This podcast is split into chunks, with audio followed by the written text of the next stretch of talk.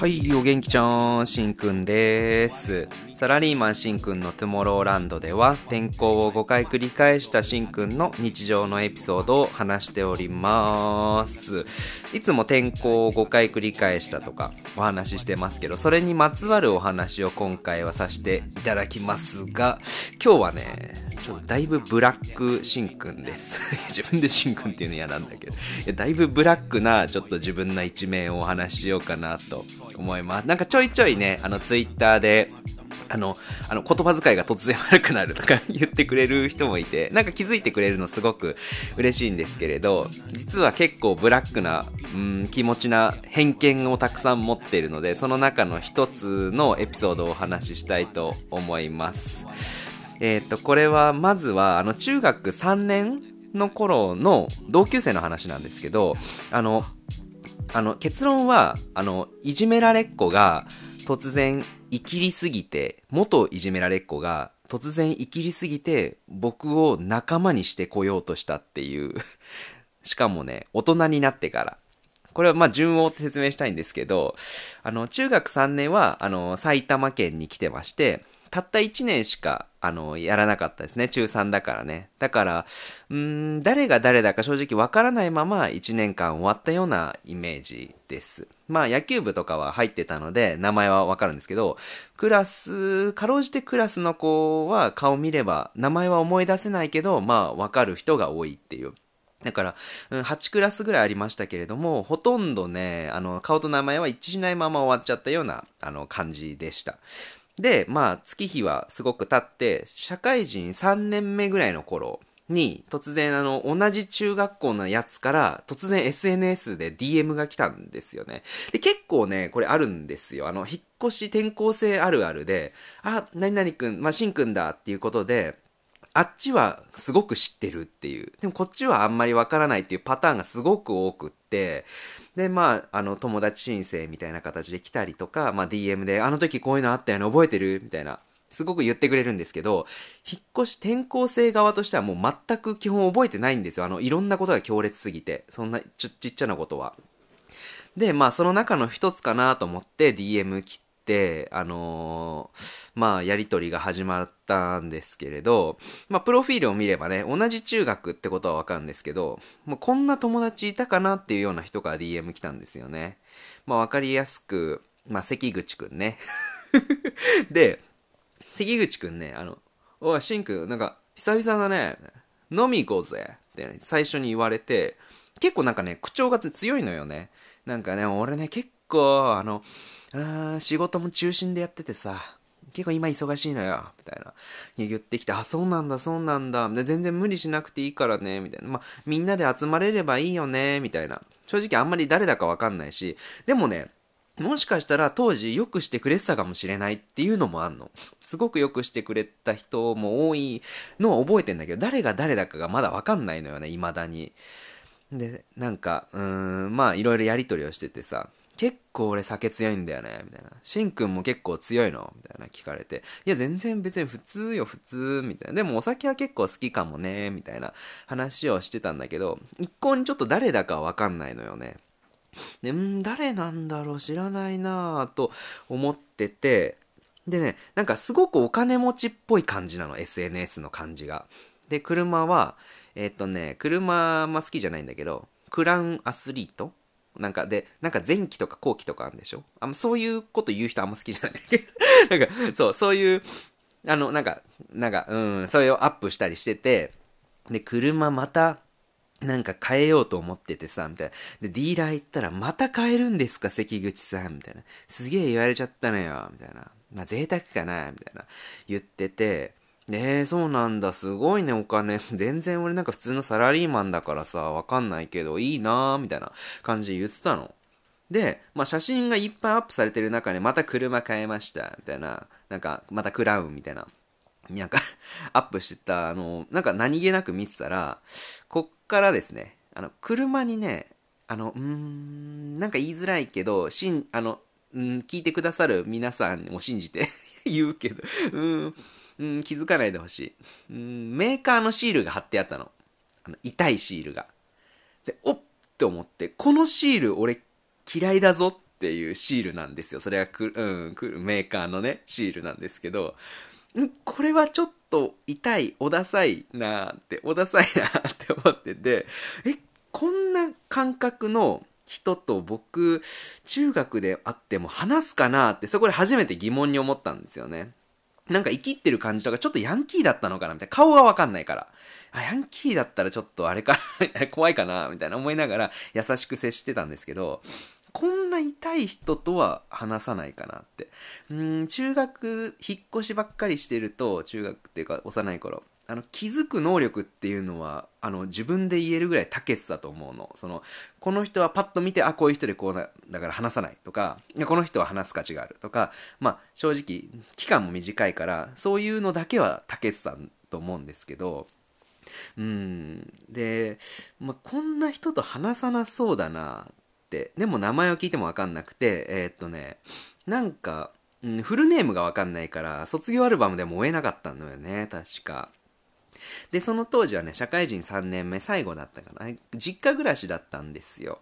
だから、もうちょっと事情をもう話してさ。で、当時のことよく覚えててくれてるから、母親に聞いてみたんですよ。なんかこういう風に飲みに誘われてて、でもね、ちょっとヤンキーっぽいのよね、みたいな。車もこんな感じでさ、みたいな。この名前、名字出してさ、名字は知ったから知ってるって言ったら、母親がもう突然名前出した途端固まって、この車知ってんだけど、たいな言って、え、え、な、何が？え、名前、あれ、関口くんだけど、みたいな言ったら、え？止まって、どどうした、どうしたの？って言ったら、なんか、母親はスーパーに勤めてるんですけど、そこのバイトだと、そいつは。しかも、なんか、すごく生きっててうざいって言ってて、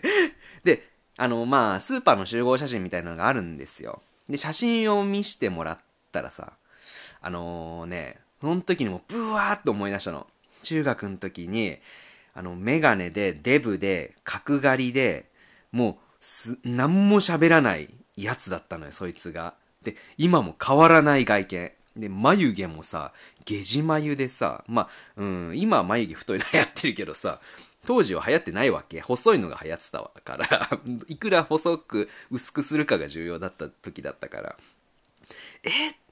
その時にもう全部一致して、あ、あの時の関口かと思って、クラスも全然違うんですけど、うん、話したこともないんですけど、その外見がダサすぎて覚えてんですよ。それだけは。で、卒業アルバムバーって見て、やっぱりこいつだいや、もうその時にもう思、もう速攻、いやもうドイツが俺誘ってんだバカがーって。思ったん、思っちゃったんですよ。いや、ドイツがっつうかさ、僕も何者でもないけど、うーん、なんかね、あなたと話す、うーん、感じではない。タイプが僕が違うから。いや、超失礼な。もう今回は超ブラック。っていうことで、あの、飲みはまず断ったんですよ。で、え、なんで？みたいな。え、全然行こうぜみたいな感じで、それも言ってきたから、いや、ごめんねって。あの、母親に聞いたんだけど、あの、うん、まあ、中学の時話したことないし、ここに勤めてるんだよねみたいな話、ちょっと、まあ話したこともないし、今回はいいかな、ありがとう誘ってくれて、みたいな感じで、優しく断ったんですけど、いやさ、もう、いや、ほんと、うん、こう言っちゃあれだけど、ん、もう話す、うん、意味はないっていうか価値はないかなって思ったんですよ。どんな、うん、すごい仕事をしてたのであれ、多分話さないと思う。そのなん、どっかの社長さんであっても、うん、その頃に話さなかった自分の感覚を信じて話さないと思うのよね。わかるかな？いやもうなんかね、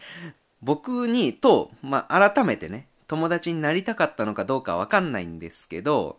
うーん、なんかね、うん、なんか過去に僕と話す勇気がなかったからって、なんか自分を取り戻そうとするのやめろって思って。なんか、うん、なんか今だからいけるみたいな、そういうのないからねって思ってさ。だって中学の時に話してこなかったんだもん。で、いきなり飲み行こうぜってさ、話すことはないし、うん、なんかの誘いをしたかったのかもしれないけど、うん、その、会うような時間はないし 僕が会いたい人にやっぱり会いたいかなって思うからだからうんすごく偏見な今回はもう最悪な話なんですけど だそういうのをねなんか大事にしちゃってたあの なんだろう中学の時とかは。うんそう。なんか変な話ですごい正解 めっちゃブラックに聞こえるかもしれないけどそんな一面がまあ僕にもありまして。でもまあ今あのなんだろう。それは中学の時に出会った人じゃないですか。大人になってから知り合うような人はあのみんな知りたいしもうまたなんだろう考え方はすごく変わったんですけど少なくともうん中学の時にうん出会った人で何かを埋めようとは今は思わないですね。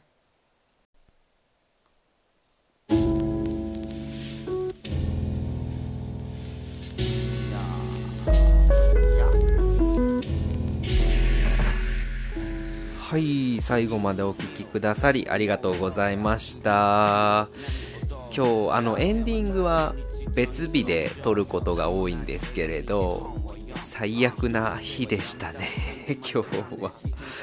あの信じてた人ってまあ信じる人いるじゃないですか。今日だけでいや2人に裏切られて